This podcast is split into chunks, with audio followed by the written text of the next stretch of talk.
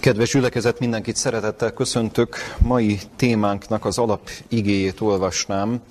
Tulajdonképpen egy motto, már olyan értelemben, hogy innen indulunk ki, de aztán majd több témát is szeretnék érinteni, vagy ehhez képest egy picit más irányba fog majd menni a gondolatmenet.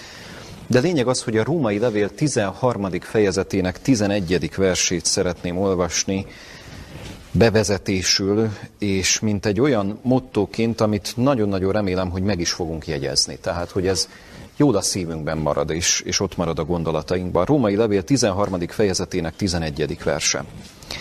Ezt pedig cselekedjétek, tudván az időt, hogy ideje már, hogy az álomból felserkenjünk, mert most közelebb van hozzánk az üdvösség, mint amikor hívőkké lettünk. Közelebb van tehát hozzánk az üdvösség, mint amikor hívőkké lettünk. Ez egy nagyon-nagyon egyszerű gondolat, de egyébként olyan döbbenetes ebbe belegondolni, hogy telnek a percek, telnek az évek, telnek a másodpercek, most is, és közelebb kerülünk, egyre közelebb az üdvösségünkhöz. Közelebb kerülünk, egyre közelebb a második eljövetelhez. Ez valami döbbenetes dolog, nem? Tehát, hogy az időt nem, nem lehet megállítani. Nem lehet azt mondani, hogy na most akkor eddig éltem, és most akkor álljon meg egy kicsit az idő, és akkor itt gondoljuk végig, hogy mi is történt. Nem, végig lehet gondolni persze, hogy mi van mögöttünk, na de, na de azóta is peregnek a percek, meg a másodpercek. Közelebb van hozzánk az üdvösség. Na most ez azért döbbenetes, mert hogyha körülnézünk és megnézzük azt, hogy mi van a világunkban, akkor azt látjuk, hogy a világunk meg egyre szörnyűbb helyzetben van, egyre nehezebb a világunkban élni, és egyre többen félnek attól, hogy mi következik. Mi lesz? Tehát egyáltalán mi az, ami előttünk áll? Ez egy nagyon-nagyon fontos kérdés, és egyben drámai dolog, hogy tulajdonképpen egyre többen szoronganak, amiatt, hogy, hogy hát tulajdonképpen a, a, az élet az, az teljesen bizonytalanná vált hogyha a migrációra, a vándorlásra, a menekült kérdésre gondolunk. Mi miatt menekülnek leginkább az emberek? Mi miatt migrálnak, vándorolnak leginkább az emberek? Ez egy nagyon fontos kérdés, mert ugye többen azt hihetnék, hogy hát esetleg csak a megélhetés, a jobb megélhetés reményében, meg kalandvágyból, vagy szóval sok-sok gondolatunk lehet, Igazából számos kutatás abba az irányba mutat, és teljesen egyértelművé teszi, hogy az emberek a klímaváltozás miatt menekülnek. Ez a döntő ok.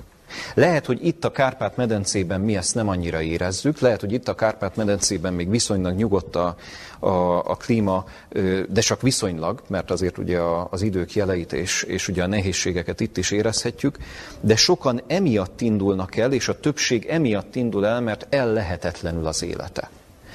Nemrég olvastam egy cikket egyébként, amelyik ezt taglalta, azt mondja, már a fogalom használatban is egy nagyon érdekes változás figyelhető meg.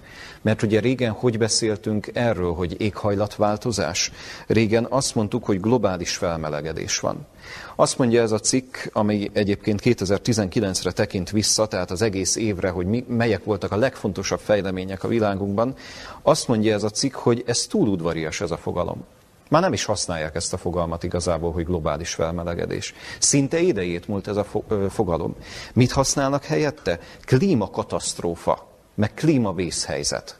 És ezzel kapcsolatban érdemes azt is ö, ugye számba venni, amire utaltam is, hogy, hogy van is ilyen, hogy klímaszorongás, meg klímapánik. Tehát, hogy az emberek attól tartanak, attól félnek, ami rájuk következik, mert mi lesz ebből az egészből? Hát lehetetlenül el a földi élet.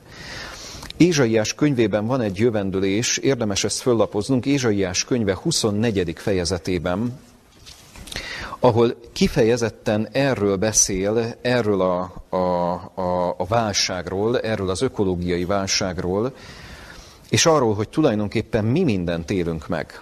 Ézsaiás könyve 24. fejezetéből a 4. 5. verset olvasom. Tehát 24. fejezet, 4. 5. verse a következőképpen hangzik. Gyászol és megromol a föld. Elhervad és megromol a föld kereksége, elhervadnak a föld népének nagyjai. A föld megfertőztetett lakosai alatt, mert áthágták a törvényeket, a rendelést megszekték, megtörték az örök szövetséget. Azt mondja tehát az ige, hogy gyászol és megromol a föld. Gyászol és megromol. Elhervadnak a föld népének nagyjai. Drámai azzal szembesülni a föld népének nagyjainak, hogy tulajdonképpen a világnak egyre kevesebb ideje van hátra. Mennyi ideje van hátra a világunknak? Ezt a kérdést mondjuk 30 vagy 40 vagy 50 évvel ezelőtt könnyen lehet, hogy azok tették föl, akik a Bibliában hittek akik a bibliai jövendőléseket elfogadták.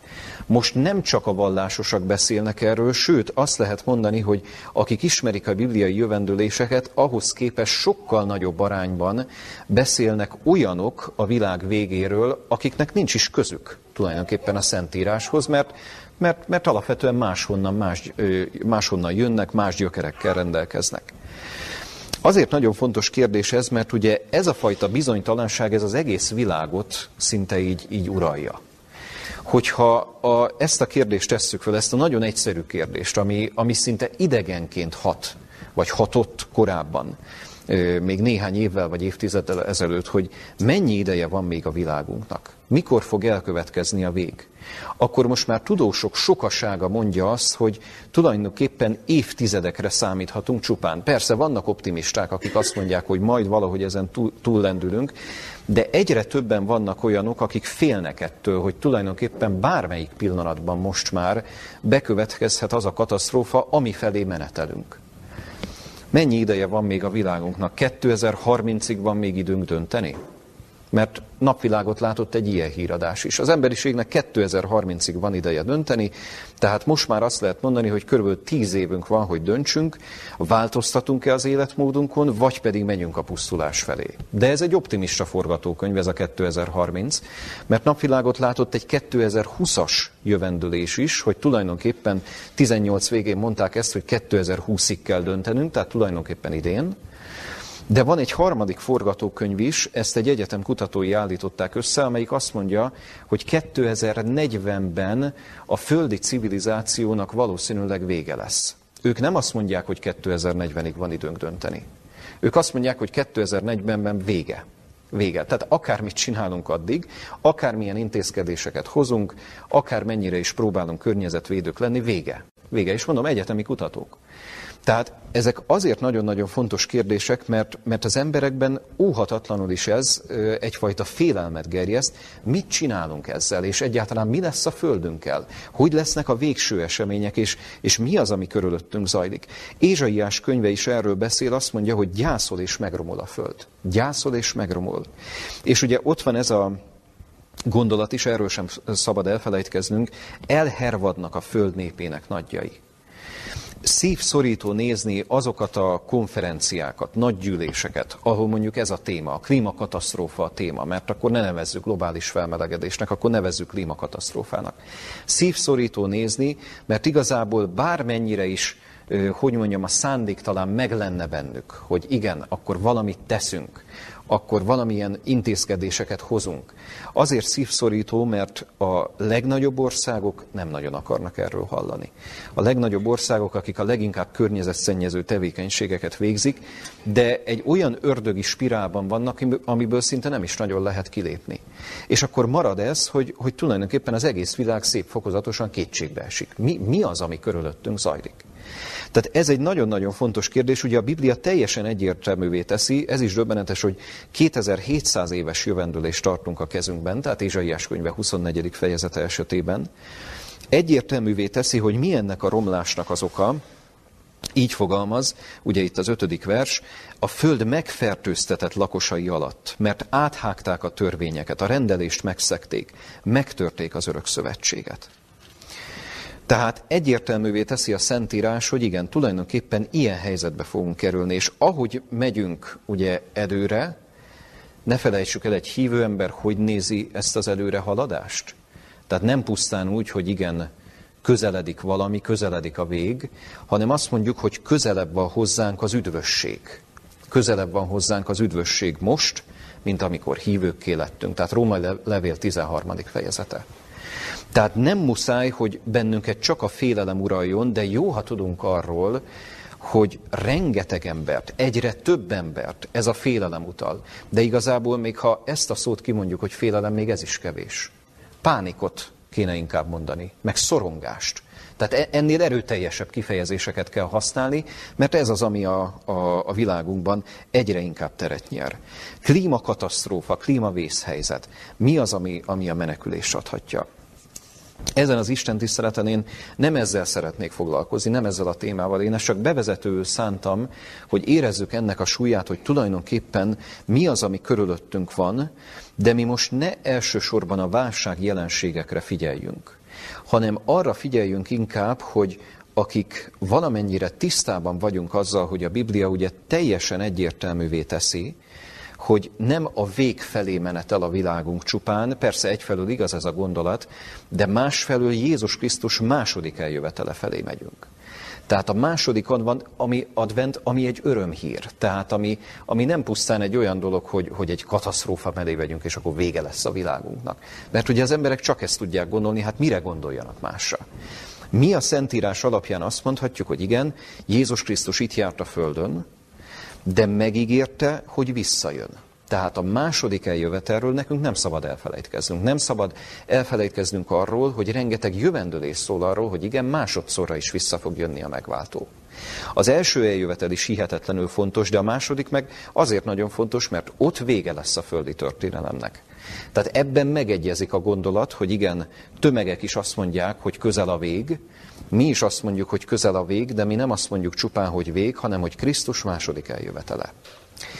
De beszéljünk arról, ami, ami igazán örömhír, és amire azt lehet mondani, hogy viszont talán nehezebben tudjuk elképzelni, hogy ez, ez hogy fog megvalósulni. Mi az, ami igazán örömhír még ezzel kapcsolatban? Mert önmagában a második advent is örömhír. Tehát ez egy fantasztikus dolog, hogy az Isten nem hagyott bennünket itt egyedül a világban. Az az örömhír ebben, és az a, az a nagyon nagyszerű dolog, hogy tulajdonképpen tömegek fogják elfogadni az Isten beszédét, tömegek fogják elfogadni az evangéliumot. Na most ez egy annyira döbbenetes dolog, mert ugye a késői esőről egyértelműen beszél a Szentírás, a Szentlélek kitöltéséről. Beszél arról, hogy ahogyan a korai esőnél, tehát Jézus Krisztus, amikor először itt járt a Földön, kereszthalált halt, feltámadt, mennybe ment, utána kitöltetik a Szentlélek, és a Szentlélek kitöltésének eredményeképpen tömegek fogadják el az evangéliumot, de azt mondja, hogy ez nem csak akkor történt, hanem ez a végidején is meg fog történni. Na és itt van a középponti kérdésünk most, hogy hogyan fog megtörténni. Tehát lehet ebben hinni? Mert ugye azt látjuk, hogy, hogy az emberek félnek és rettegnek, szorongnak. Na de azt meg nem látjuk, hogy tömegesen fogadnák el az evangéliumot. Ugye? Tehát arra nem tudjuk azt mondani, hogy ahogy a szorongás nő, ahogy a válság jelenségek sokasodnak, úgy lesz egyre nagyobb azok száma, akik a Szentírást komolyan veszik. Nem. Tehát, tehát ezt, ezt nem, nem tudjuk elmondani. Na akkor viszont hogy fog ez megtörténni?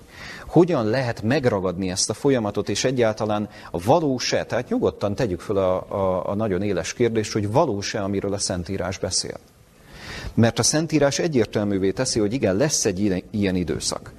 Lesznek sokan, akik, akik ezt meg fogják tenni, és, és valóban a szívükbe befogadják az Isten beszédét. De ott van a kínzó kérdés, ott van a feszítő kérdés, hogy hogyan fog ez megtörténni.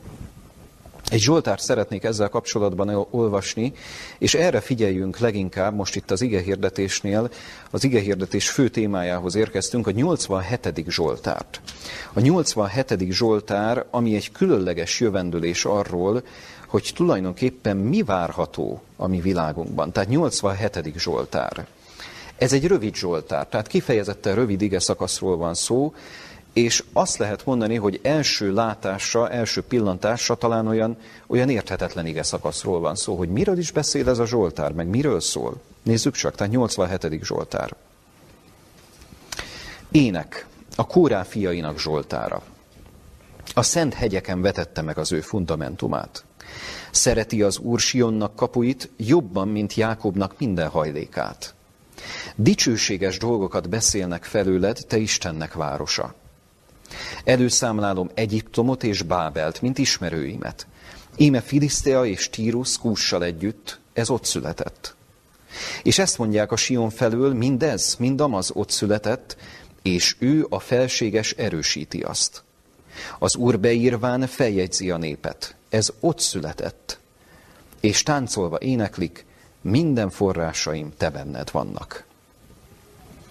Hát ennyi mindössze a Zsoltár. Rövid ige szakasz, kifejezetten rövid ige szakasz, de teljesen egyértelművé teszi itt az ige, hogy hát valami különleges dologról van szó. Mi, mi az, hogy ott született? Meg, meg kik ezek, akikről beszél? Ugye Egyiptom, meg Bábel, meg Filiszta, meg Tírus. Tehát, hogy hogyan lehet ezt összehozni, összeállnia ennek a, a Zsoltárnak a mondani valójának? Ha olvassuk ezt a Zsoltárt, a harmadik versben felfigyelhettünk egy kis szócskára, a szela, ugye az mindig zenei közjátékot jelent. Ez azt jelenti, ugye megzenésített imádságok voltak a zsoltárok, ez azt jelenti, hogy az első három versnél, vagy vers után egy pici szünetet kell tartani, jöhetnek a zenészek, aztán jön a negyedik, ötödik, hatodik vers, és aztán a hetedik is, tehát ez zárja le a Zsoltárt. Milyen különleges, mert egyben a Zsoltár tagolását is megadja ez a kis szócska, hogy szela, tehát zenei közjáték. Na nézzük az első három verset. Azt mondja, hogy a szent hegyeken vetette meg az ő fundamentumát, szereti az Úr Sionnak kapuit jobban, mint Jákobnak minden hajlékát. Dicsőséges dolgokat beszélnek felüled, te Istennek városa. Azt mondja tehát itt a Zsoltár, hogy igen, az Isten szereti Sionnak kapuit, szereti Jeruzsálemet. Szereti azt, hogy mennyire hatalmas dolog, hogy az Istennek van egy olyan háza, ahol az Isten tisztelet folyhat. Ez maga a templom. Ugye itt most visszamentünk az Ószövetségbe, az Ószövetségi templom idején vagyunk, az egyetlen templom idején, mert ugye az Isten egyetlen templomot szánt, ahol a, a, az áldozatnak folynia kellett. És ugye nagyon-nagyon fontos, amit itt ír, hogy igen, az Isten szerette azt, amikor Jákob hajlékról hajlékra ment. Gondoskodott Jákobról akkor is, amikor vándorolt. Gondoskodott az ő népéről akkor is, amikor vándorolt. De mennyire hatalmas dolog, hogy végre révbe érhetett. Ott van Kánaán, ott van az, amikor letelepedhettek, utal itt akár a honfoglalásra, utal arra, hogy azért sok-sok viszontagságon ment keresztül az Isten népe. És azt mondja, ugye itt a harmadik versben már megcsillantja azt, hogy de itt tovább kell vinni a gondolatot, mert ez is egy hatalmas gondolat, hogy igen, az Isten egyetért azzal, hogy a zsidó nép letelepedett, de azt mondja a harmadik versben, hogy dicsőséges dolgokat beszélnek felőlette Istennek városa. Istennek városa. És azt mondja, hogy dicsőséges dolgokat. Mert itt nem pusztán az áldozatról van szó, az áldozat hozatalról hogy a templomban hogyan is zajlottak az áldozatok. Itt arról van szó, hogy igen, az Isten városába az Isten mindenkit vár valójában. Tehát itt nem csupán Jákobról szól, nem csupán az ő népéről, meg az ő választottairól, hanem azt mondja a negyedik versben, így folytatja, előszámlálom Egyiptomot és Bábelt, mint ismerőimet. Íme Filisztea és Tírus Kússal együtt, ez ott született. Na itt egy picit álljunk meg. Miről beszél a Zsoltár? Azt mondja, hogy Egyiptom, aztán Bábel, Filisztea, Tírus és Kús. Miért pont őket említi? Vagy egyáltalán hogy jönnek ők ide? Nem? Tehát ugye Zsoltáról beszélünk, zsidó néphez kapcsolódnak a Zsoltárok, választott nép, imádkoznak. Mi, milyen imádság ez? Tehát, hogy most akkor ez hogy, hogy jön ez ide? Egyiptom, Bábel, mint ismerőimet. Na most Egyiptom, egy zsidó emberben, hogyha ha Egyiptomot említjük, az mind, mit indíthatott el? Hát ugye a fogság. A fogság. Ott voltunk fogságban, de az Isten kiszabadított bennünket. Na most Egyiptomra biztos, hogy nem, nem túl jó szívvel gondoltak vissza a zsidók. Tehát tudták azt, hogy ugye az őseik elbeszélése alapján, hogy ők, ők ott mit éltek meg. Tehát ott a nyomorgatás volt az, ami, amit ők átéltek. De mégis Egyiptom, mint ismerő. Bábel vagy Babilon, mint ismerő. Hogy Egyiptomban is ismerik az Istent, meg Babilonban is ismerik az Istent. De itt nem áll meg, azt mondja Filisztea és Tírus Kussal együtt. Tessék, Filisztea. Emlékszünk a filiszteusokra, ugye, hogy mennyit küzdöttek velük a zsidók. Hát esküdt ellensége volt a zsidó, zsidó népnek. Ott van Tírus ott van egy, egy különleges városállam. Egyébként Tírus megjelenik a, a Szentírás szövegében picit később is. Különleges jövendőlés fűződik hozzá, erről most én nem tudok szólni, csak érdekességképpen említettem ezt meg. Na de ott van Kús, ami az egészet megkoronázza, mert ugye ha távolságokat nézünk, a filiszteusok nem voltak túl messze, ott voltak ugye a tengerparton, Tírus egy picit odébb van, tehát ugye, ha a, a kilométereket számoljuk. Egyiptom még odébb van, Babilon még odébb van, tehát Babilon már kb. 1500 kilométer, tehát ugye nagy hatalmakról van szó. Na de ha Kúst említi, hát Kúshoz nem 500, meg 1000, meg 1500 kilométert kell menni, hanem körülbelül 3000-et, mert hogy ez Egyiptom északi része, Etióp, bocsánat, Egyiptom déli része, Etiópia északi része és a mai Szudán területe. Tehát ez egy kifejezetten ugye afrikai királyság volt, a Kúsita királyság, és azt mondja, hogy őt is oda számolja az ismerők közé. És ráadásul azt is mondja róluk, hogy ez ott született. Tehát nagy hatalmak, még egyszer, ugye mi, mi az az öt, a, amit itt láthatunk, a, a, az öt terület, vagy, vagy öt, öt nép. Ezek nagy hatalmak, amelyekkel adott esetben a zsidó népnek, a választott népnek konfliktusa volt, de mintha figyelmeztetné őket az Isten arra, hogy, hogy ti ne csak rossz érzésekkel gondoljatok Egyiptomra, meg a filiszteusokra. Az Isten pontosan tudja, hogy ezekkel a népekkel a zsidók mennyit hadakoztak. Ti úgy gondoljatok ezekre a népekre, mint, mint ismerőkre, hogy ők ismernek engem. De hogy tudnak megismerni? Hogy fognak majd megismerni? És itt jön az egésznek a lényege, itt a negyedik versben, ez ott született. Ez ott született. Tehát annyira különleges ez, mert ez a születés gondolata, ez háromszor előjön a Zsoltár második részében. Nézzük csak, negyedik versben ez ott született. Ötödik versben ezt mondják a Sion felől, mindez, mind amaz ott született, és ő a felséges erősíti ezt. A hatodik vers, az Úr beírván feljegyzi a népet, ez ott született. Tehát ugye gyönyörű szép a fokozás ezeknél az igeverseknél. Ez ott született, ez ott született teljesen egyértelmű lehet az ember számára, így az új szövetségből visszatekintve, mert most már lehet azt mondani, hogy egy picit talán egyszerűbb helyzetünk van itt új szövetségi hívőkként. Szóval egyértelmű lehet az ember számára, hogy miféle születésről beszél itt a Szentírás. Ugye nem másról, mint az újjászületésről. Mert nem azt mondja, hogy ezek, ezek valami különleges módon ugye, ugye oda gyűlnek, és ott valami történik velük. Nem, ez lelki értelemben értendő, hogy vannak ezek a népek. Távoli népek is akár. Egészen különleges egyébként, hogy a, a, a Zsoltár hatósugara az meddig terjed. Tessék, még Afrikát is érinti. Hát mi, micsoda ö, különleges dolog, ugye két ország is. Tehát Egyiptom vagy Kús, ugye ez a, ez a, ez a bizonyos kúsiták. És azt mondja, hogy ez a fajta születés, ez az ő életükben, ez az ő történelmükben is megvalósulhat, és igen, a Sionnak kapuiba, az Istennek városába őket is várom. Azért különleges ez a, ez a Zsoltár, mert hogyha átgondoljuk azt, hogy tulajdonképpen itt, itt miről is beszél a Zsoltáros, azt mondja újjászületésről. Ha esetleg eszünkbe jut itt János evangélium a harmadik fejezete.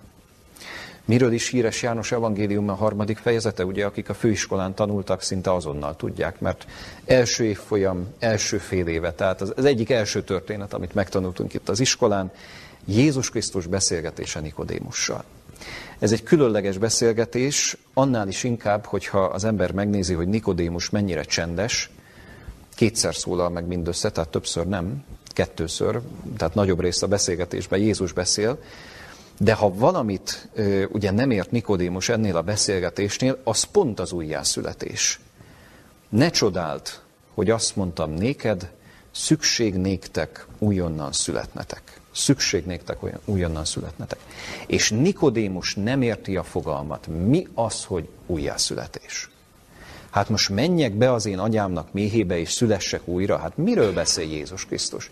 Nem érti a fogalmat. És ugye ez azért döbbenetes, mert Jézus fölteszi neki a kérdést, miután elmagyarázza az újjászületés szépen lépésről lépésre, megtérés, hogy ez mit is jelent, mindjárt beszélünk erről. Fölteszi neki a kérdést, hogy te Izrael tanítója vagy, és nem tudod ezeket. Hát az ember szinte széttárhatja a kezét, hogy de nem egy új szövetségi fogalomról van szó? Hát nem Jézus beszélt először az újjászületésről? És a válaszunk erre az, hogy nem.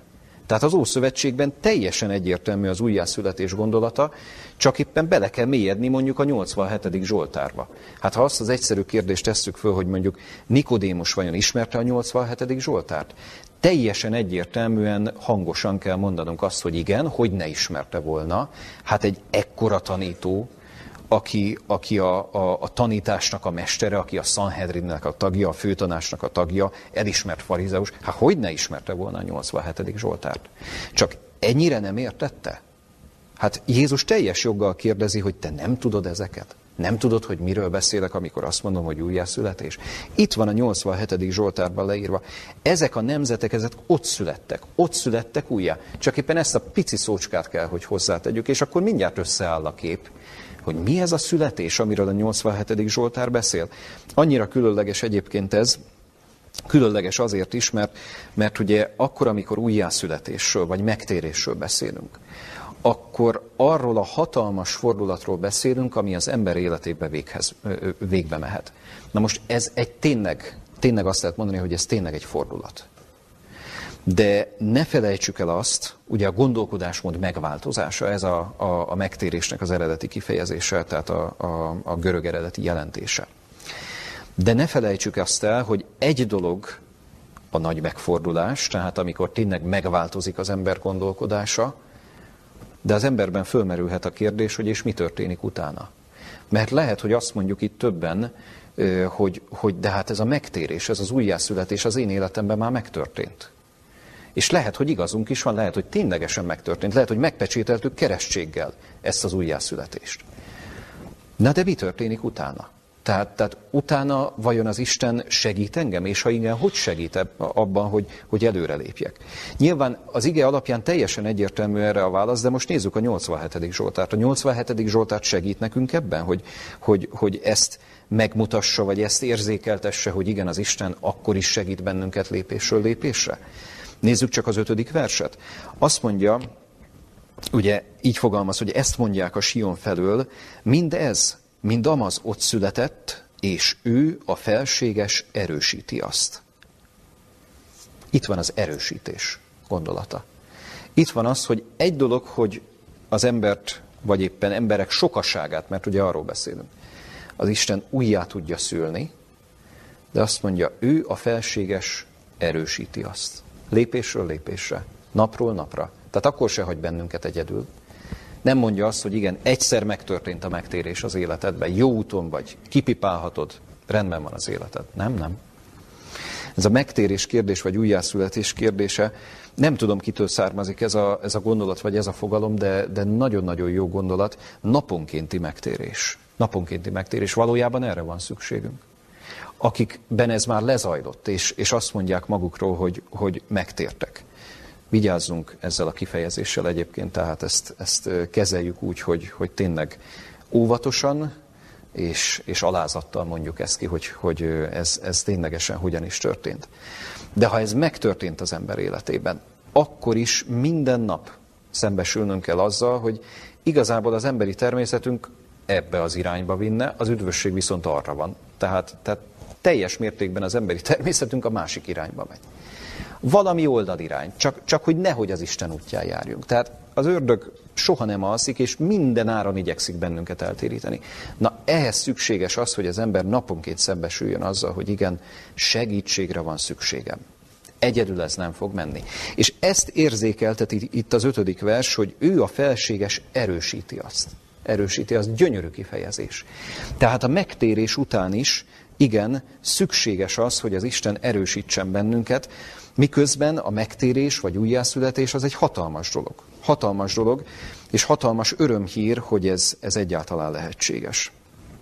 Van egy ilyen mondás különben, nagyon, nagyon frappánsan fogalmazza meg a, a születésnek, vagy az újjászületésnek a lényegét. Aki egyszer születik, kétszer hal meg. Aki kétszer születik, egyszer hal meg. Tehát még egyszer, aki egyszer születik, kétszer hal meg. Aki kétszer születik, egyszer hal meg. Ez azt jelenti, hogy ha pusztán mi testileg megszülettünk, de nem születünk újjá, akkor az ige alapján azt mondhatjuk, hogy akkor sajnos az első halál után a második halál is az emberre vár. Ha az újjászületés megtörtént az életünkben, akkor viszont csak az első halál vár ránk. Vagy Jézus Krisztus második eljövetele, és ott sokkal egyszerűbb a kérdés olyan értelemben, hogy akkor viszont halállal nem találkozik az ember a saját életében. De, de még egyszer mondom, nem, nem szabad itt nekünk megállnunk. Nem szabad ott megállnunk, hogy igen, újjászületés. Hatalmas dolog az újjászületés. Tehát, tehát ne felejtsük el, ugye ez miért érdekes ez a Zsoltár? Mert másokat is tanít, tehát, tehát a mi szemünket is fölemeli, hogy, hogy ne pusztán veszendő tömegként gondoljunk az emberiségre. Mert persze, egyfelől lehet azt mondani, hogy sajnos tömegek járnak a rossz úton, tömegek, és, és, és tényleg szívszorító ezt, ezt látni. Meg azt a félelmet, azt a pánikot, ami, ami ugye sokszor magával ragadhatja az embert. De másfelől ezeknek az embereknek is van lehetősége megtérni. De ugye a Zsoltár nem csak másokra irányítja a figyelmet, ami egyébként nagyon-nagyon szép dolog, mert, mert tényleg felemeli a tekintetünket, hanem arra is, hogy ember, te, aki, aki már foglalkozol az igével, te, akit az Isten már meg tudott érinteni, erre az erősítésre neked is szükséged van. Hát ha nekik, a nagyhatalmaknak, ennek az ötnek is szüksége van, akkor neked miért ne lenne szükséged? Annyira különleges ez, mert ez az egyetlen szócska szinte, mintha megcsillantaná a hitáltali megigazulást. Mert a hitáltali megigazulás is egy ilyen dolog, hogy igen, van egy nagy fordulat, az ember életében. Van az, amikor letesszük a vétkeinket. Van az, amikor, amikor azt mondjuk, hogy igen, nem tudok tovább közösséget vállalni a vétkeimmel, és az Isten kell, hogy segítsen rajtam. De aztán mi következik utána? Ugye a megszentelődés folyamata, a részesített igazság folyamata, hogy szépen elindulunk azon az úton, amit az Isten szeretne, de nem a saját erőnkből, meg nem a saját erőfeszítéseinkből csupán, hanem figyelve az Istenre, hogy ő erősít. Ő erősít. Döbbenetes egyébként, hogy ezelől a munka elől az ember kitérhet. Tehát mondhatja azt, hogy köszönöm, nincs rá szükségem, mert magam alakítom az életemet, saját magam hozok döntéseket. Az Istennek ez a szándéka. Jön és erősít, jön és segít. Az ember mondhatja azt, hogy köszönöm, nem, de, de teljesen logikátlan ezt mondani, nem? Tehát, tehát nem, nem egyszerűbb inkább elfogadni azt a segítséget? Hát, hogyha az az út az üdvösségre, és az Isten még ráadásul segít is, hogy azon járjak, hát akkor most miért térnék le? Miért mondanám azt, hogy, hogy van másik út, vagy, vagy ne, nekem van jobb utam? Szóval ez, ez, ez teljesen egy, egy, egy, egy nem, nem helytálló gondolat. Szóval tömegek. Hogy fog ez megvalósulni? Hogy, hogy fog kiáradni a késői eső? Mert mondom, ebben a pillanatban ez úgy tűnik, hogy, hogy szinte lehetetlen. Tehát, tehát hogy nem, nem tudjuk ezt megragadni. Nagyon-nagyon kevés jele van annak, ha egyáltalán van, hogy most itt tényleg tömegek fogadnák el az Isten beszédét. De nekünk nem szabad elfelejtkeznünk például Ézsaiás könyvéről sem. Ezt még lapozzuk föl, így a, az igehirdetés vége felé közeledve már, Ézsaiás könyve második fejezete, második, harmadik versét. Tehát Ézsaiás könyve második fejezetének második, harmadik versét. Gyönyörű profécia, lehet, hogy ismerjük már ezt, de, de nem lehet elégszer olvasni ezt a proféciát. Tehát ne, nem lehet betelni vele szinte. Azt mondja Ézsaiás proféta. Lesz az utolsó időkben, hogy erősen fog állni az Úr házának hegye, hegyeknek felette, és magasabb lesz a halmoknál, és özölleni fognak hozzá minden pogányok. És eljönnek sok népek, mondván, gyertek, menjünk fel az Úr hegyére, Jákob Istenének házához, hogy megtanítson minket az ő útjaira, és mi járjunk az ő ösvényein. Mert a tanítás Sionból jön, és Jeruzsálemből az Úrnak beszéde. Tessék, ez is egy jövendőlés, és kifejezetten az utolsó időkre szóló jövendőlés. Tehát amikor, amikor elbizonytalanodnánk, amikor azt látnánk, hogy, hogy, mert tényleg ezt látjuk egyébként a szemünk előtt, hogy a válságjelenségek sokasodnak. Már nem csak mi mondjuk ezt, hogy válságjelenségek, meg hogy a földi történelem közeledik a véghez, hanem tömegek mondják azt, hogy, hogy nagyon nagy baj felé közeledünk. De azt mondja, hogy az utolsó időkben erősen fog állni az úrházának hegye, hegyeknek felette, magasabb lesz a halmoknál, és özölleni fognak hozzá minden pogányok. Érezzük ezt a, a lelki rokonságot, vagy legalábbis a kapcsolódási pontot ilyen értelemben a 87. Zsoltár meg az Ézsaiás kettő között? Tehát amikor azt mondja, hogy igen, az Úr városa, az Istennek városa, Ugyanez a gondolat jelenik meg itt is. Ott van az Úr házának hegye. És azt mondja, hogy eljönnek sok népek, mondván, gyertek, menjünk fel az Úr hegyére, Jákob Istenének házához. Különleges ez a profécia azért is, mert ha az ember megnézi azt, hogy tulajdonképpen ki bátorítja az embereket, ki bátorítja a tömegeket, hogy menjünk az Isten házához, akkor erre nem az a válaszunk, hogy az Isten népe szól az embereknek. Az Isten népe hirdeti az igét, és mondja azt, hogy gyertek ide. Nézzük csak meg, mit mond a jövendőlés. Azt mondja, eljönnek sok népek, mondván, gyertek, menjünk fel az Úr hegyére. Egymást biztatják. Egymásnak adják tovább. Teljesen egyértelmű, hogy az Úr házának hegye annyira kimagaslik, annyira kiemelkedik, hogy igazából aki jól akar dönteni, aki az igazságot akarja követni, az oda megy. És az emberek egymást fogják hívni, hogy igen, ott van valami, amit, amit ugye így fogalmaz meg, nagyon-nagyon szépen a jövendőlés, a tanítás Sionból jön, és Jeruzsálemből az Úrnak beszéde. Ha az a kérdés feszít bennünket, hogy hogyan, mert tényleg hogyan? Hát ma, maroknyian vagyunk, nem? Tehát nem lehet azt mondani, hogy most tömegek fogadnák el az Istennek beszédét. De lesz idő, amikor tömegek fogják elfogadni az Istennek beszédét. Hogyan? Úgy, hogy az Isten beszédét magasra emeli az Isten népe, tehát azt mondja, erősen fog állni az úrházának hegye, jelképes kijelentés, de azt gondolom, hogy egyértelmű talán mindannyiunk számára.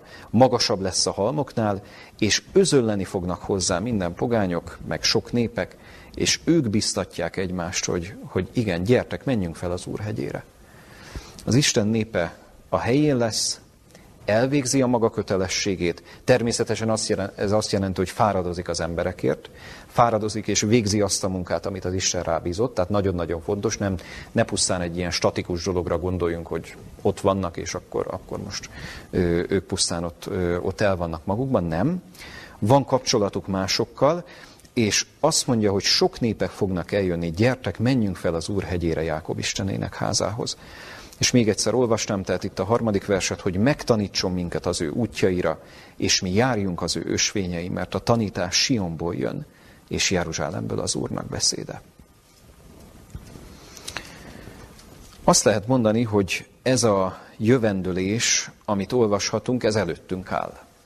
A 87. Zsoltára is mondhatjuk ezt, ugye? Tehát nem, nem lehet azt mondani, hogy, hogy ez, ez elkezdett volna már, már beteljesedni. Döbbenetes egyébként, hogy ószövetségi jövendőléseket vettünk most át, két ilyen ószövetségi ige szakaszt, de azt se lehet mondani, hogy ezek a jövendőlések olyan bizonytalanul beszélnének erről, vagy azt mondanák, hogy hát lehet, hogy így lesz, lehet, hogy nem.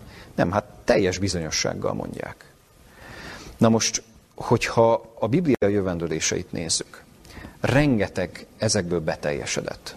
Itt van a mostani negyedévi tanulmányunk, Dániel könyve. Nem lehet összeszámolni, hogy, hogy hány részletében, hányféle részletében teljesedett be Dániel könyvének a jövendőlése. Tehát nem egy, nem kettő, nem tíz, nem húsz, rengeteg, rengeteg. Na most, ha ezeket a jövendőléseket nézzük, akár Dánielt, akár mást a, a Szentírásból, azt látjuk, hogy mindegyik beteljesedik. Tehát folyamatosan szinte kipipálhatjuk magunkban, hogy, hogy igen, ez is, ez is és ez is. Ez a kicsi még előttünk áll. Tegyük hozzá gyorsan, hogy akkor, amikor klíma félelemről, klíma szorongásról, klíma pánikról beszélünk, erről is tud a Szentírás. Tehát a tömeges félelem érzetet is megjövendöli. De ez a pici, hát miért ne fogadnánk el, hogy igen, ez is teljesedni fog? Miért ne fogadnánk el, hogy az íre a pontot, ez föl fogja tenni? Ez a jövendőlés, és teljesen egyértelmű lesz, hogy igen, így fog történni. Így fog történni. Kedves gyülekezet, kívánom azt, hogy valóban bízzunk ebben, ennek a beteljesedésében. Ez valóság. Ez valóság. Nehéz a proféciák esetében százalékot mondani, hogy mennyi teljesedett már be belőlük. Egészen biztos, hogy 90 százaléknál nagyobb az arány. De hogyha az ember megnézi ezt, és összehasonlítja ezt azzal, hogy hogy tényleg milyen állapotban van a, a világunk, és, és hogyan gondolkodnak az emberek ugye a történelem végéről, történelem lezárulásáról, akkor azt tudjuk mondani, hogy a Szentírás igazi örömhírt közvetít. Ez az igazi örömhír az az, hogy az Isten kézben tartja a történelmet, Jézus Krisztus pontosan meghatározott időben fog elérkezni, tehát nem előbb és nem később, mint ahogy az, az a, a lehető legoptimálisabb, és egészen bizonyos, hogy az Isten mindent megtesz azért, hogy az ő népét készítse, felkészítse erre az időszakra. Nem hagy bennünket egyedül. Emlékezzünk erre a kis mozzanatra, ő a felséges erősíti. Erősíti azt. A pogányoknál is megteszi, a távoli népeknél is megteszi, akik távol vannak az Istentől, meg értünk is fáradozik folyamatosan. Kívánom azt, hogy ezt a fáradozást, ezt tapasztalhassuk a mi életünkben, engedjük ezt a fáradozást, és kívánom azt, hogy ne, ne, hogy mondjam, szorongás vagy félelem legyen bennünk akkor, amikor a végső eseményekre gondolunk. Egyértelművé teszi az ige, hogy ezeket a végső eseményeket ő leírta, az Isten leírta, tudomásunkra adta, és az minden vágya, hogy együtt ünnepelhessünk majd ott az örök életben, az Isten országában. Adja a jó Isten, hogy így legyen. Amen.